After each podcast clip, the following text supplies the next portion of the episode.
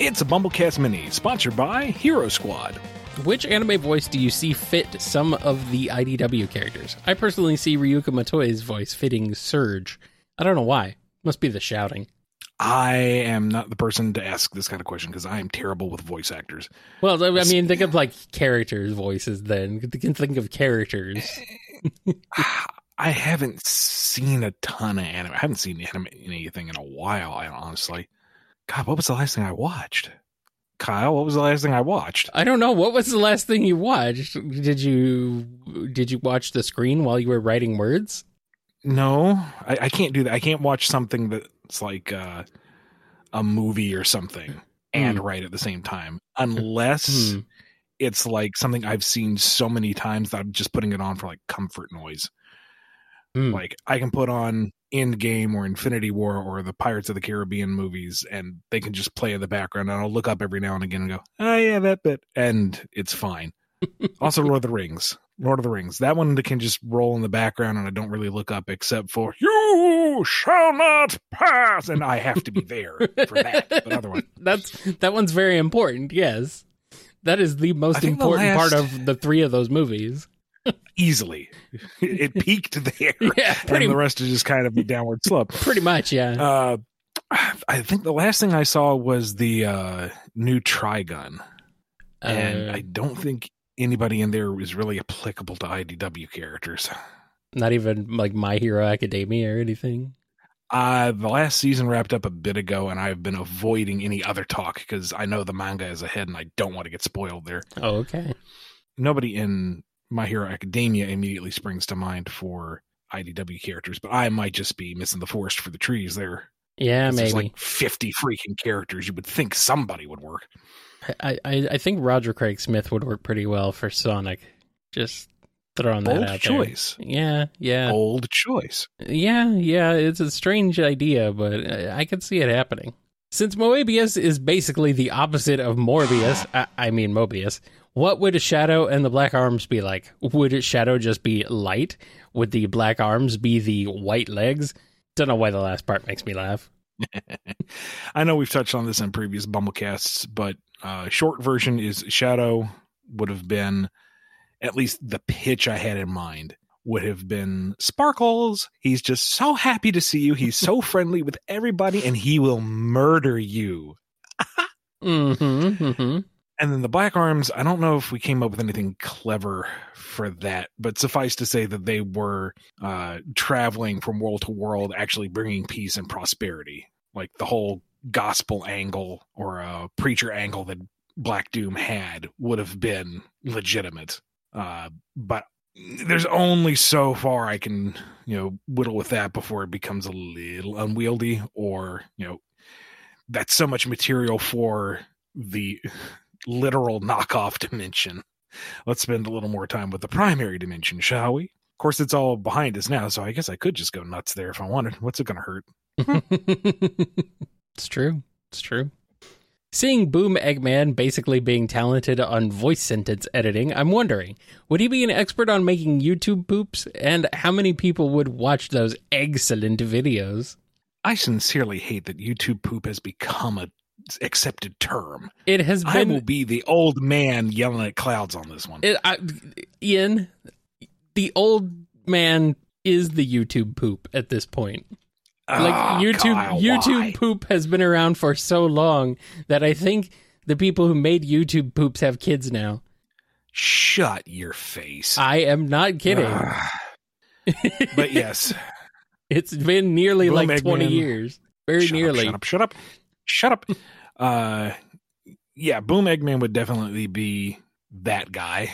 And you know what? We're even going to go the extra mile. He jumped on the bandwagon after it had been off the racetrack for a while.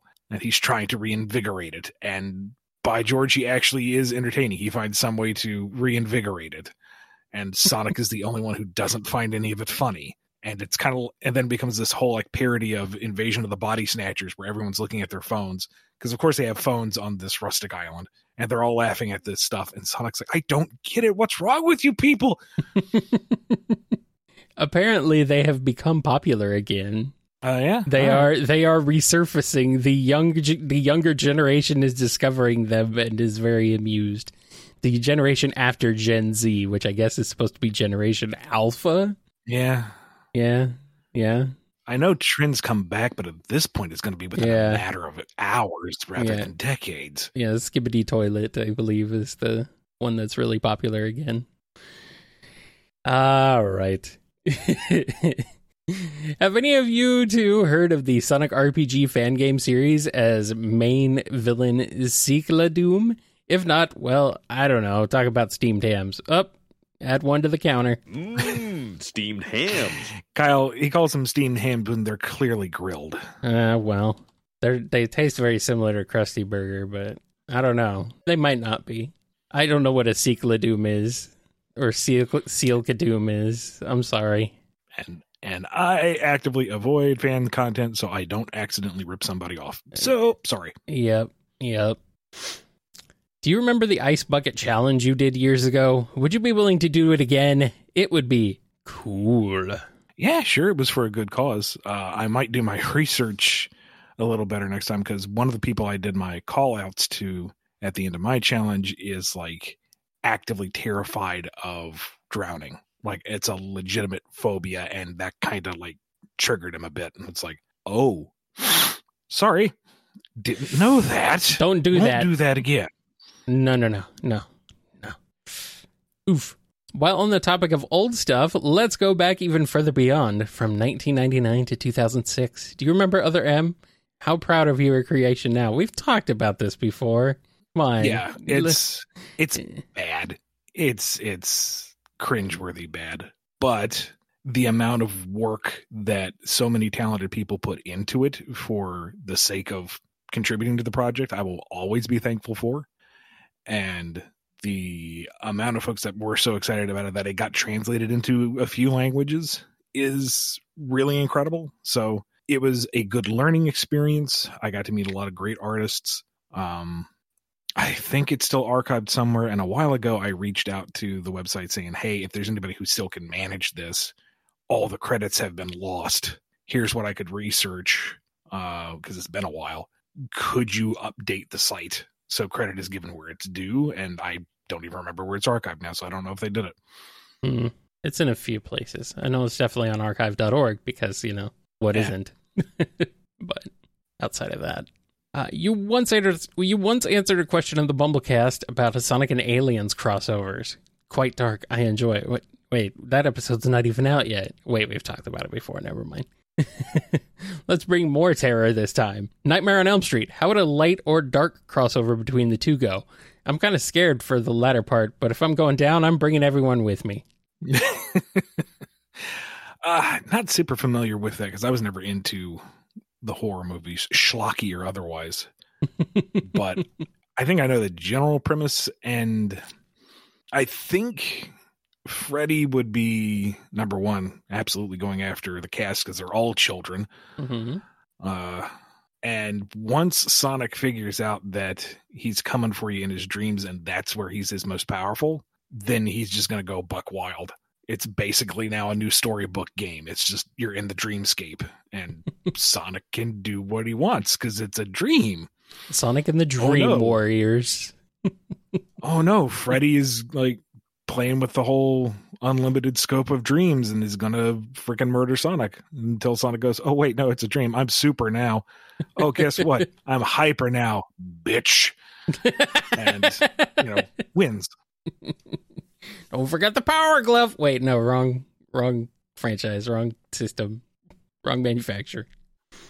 With homing dash being one of the most popular techniques in Frontiers, I'm wondering this: was the move added intentionally? How long did you know about it? Assuming you knew at least some of the behind-the-scenes stuff. If the move itself reappears in the future, I'd be glad to welcome it. I was not deeply involved with the mechanics of the game.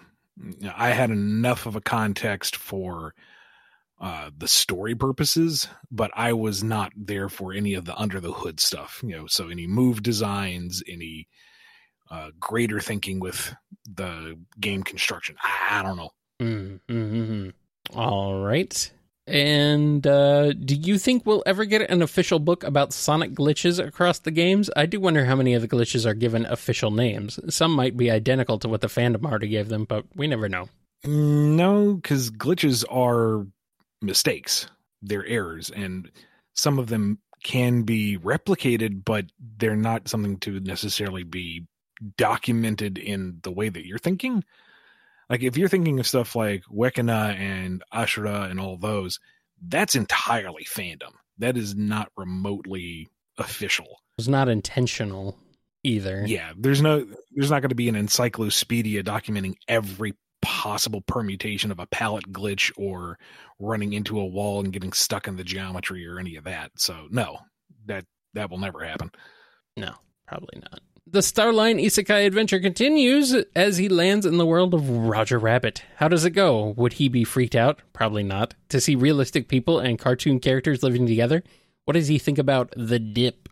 Here's the interesting conundrum with this is technically Starline is a cartoon character himself. Yeah. But within the context of his own world, he's not. Yeah, so would he be animated or no? Yeah. Hmm. That is, yeah. Hmm. Interesting thought. For the sake of this one, I would say that he to become to get into alignment with this particular dimension, he has to conform with what is most uh like him in the world. So he would be a cartoon. Yeah. which would be a little off putting for him at first because it would feel different, I would imagine. But once he got over that initial culture shock, reality shock, Hmm. and realizes that he can now tap into toon logic, oh no. you basically have Judge Doom 2.0. Oh no. Uh, and, you know, he would do his darndest to take over Toontown and weaponize this new untapped potential within himself and this adjacent dimensional energy until you know some comedic series of events basically has him strapped to a giant novelty nacho and dropped into a vat of dip. Delicious. My favorite nachos. Starline nachos. How did Sonic return to his world from the book world? Did he ask Merlina and Shahra? Or did he blue skidoo we can too back to his world? oh man, I'm having flashbacks with that. Lots of summers babysitting the little brothers and oh no. Blues Clues actually was a solid kid show. Okay. Okay. That that was not hard to watch as a young teen adult. That was better than it had any right to be. Anyway, I, I mean they're both magical enchanters who brought him in, so I would assume they could send him back. Or Maybe. maybe by reaching the end of the story that concludes the magic of the realm and Sonic was returned. I don't know. Hmm.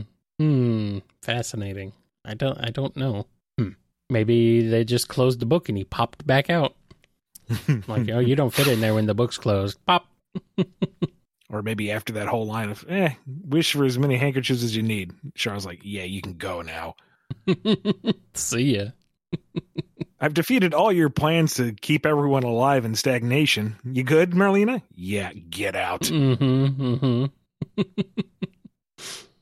and our last question from HeroesSquad.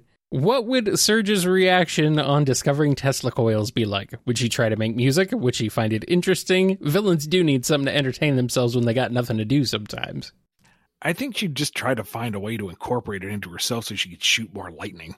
Well, I mean, Can she power herself up off these things? Can she rip them out of the ground and beat Sonic with them? How can she cause more mischief and mayhem with these zappy zappies? we need all the zappy zappies. Yes, please. Give me more Surge zappy zappies. but she might also, you know, recreate the Sonic Spinball options theme. You know what? she just might. Yep, yep. Wouldn't be the first time. That's going to do it for this mini. Thank you to HeroesSquad for sponsoring this BumbleKast Mini. If you want one of your own, head over to patreon.com slash bumblecast, kofi.com slash bumblecast, or become a YouTube member. Be good to yourselves, be good to each other, and we will see you next time on the BumbleKast.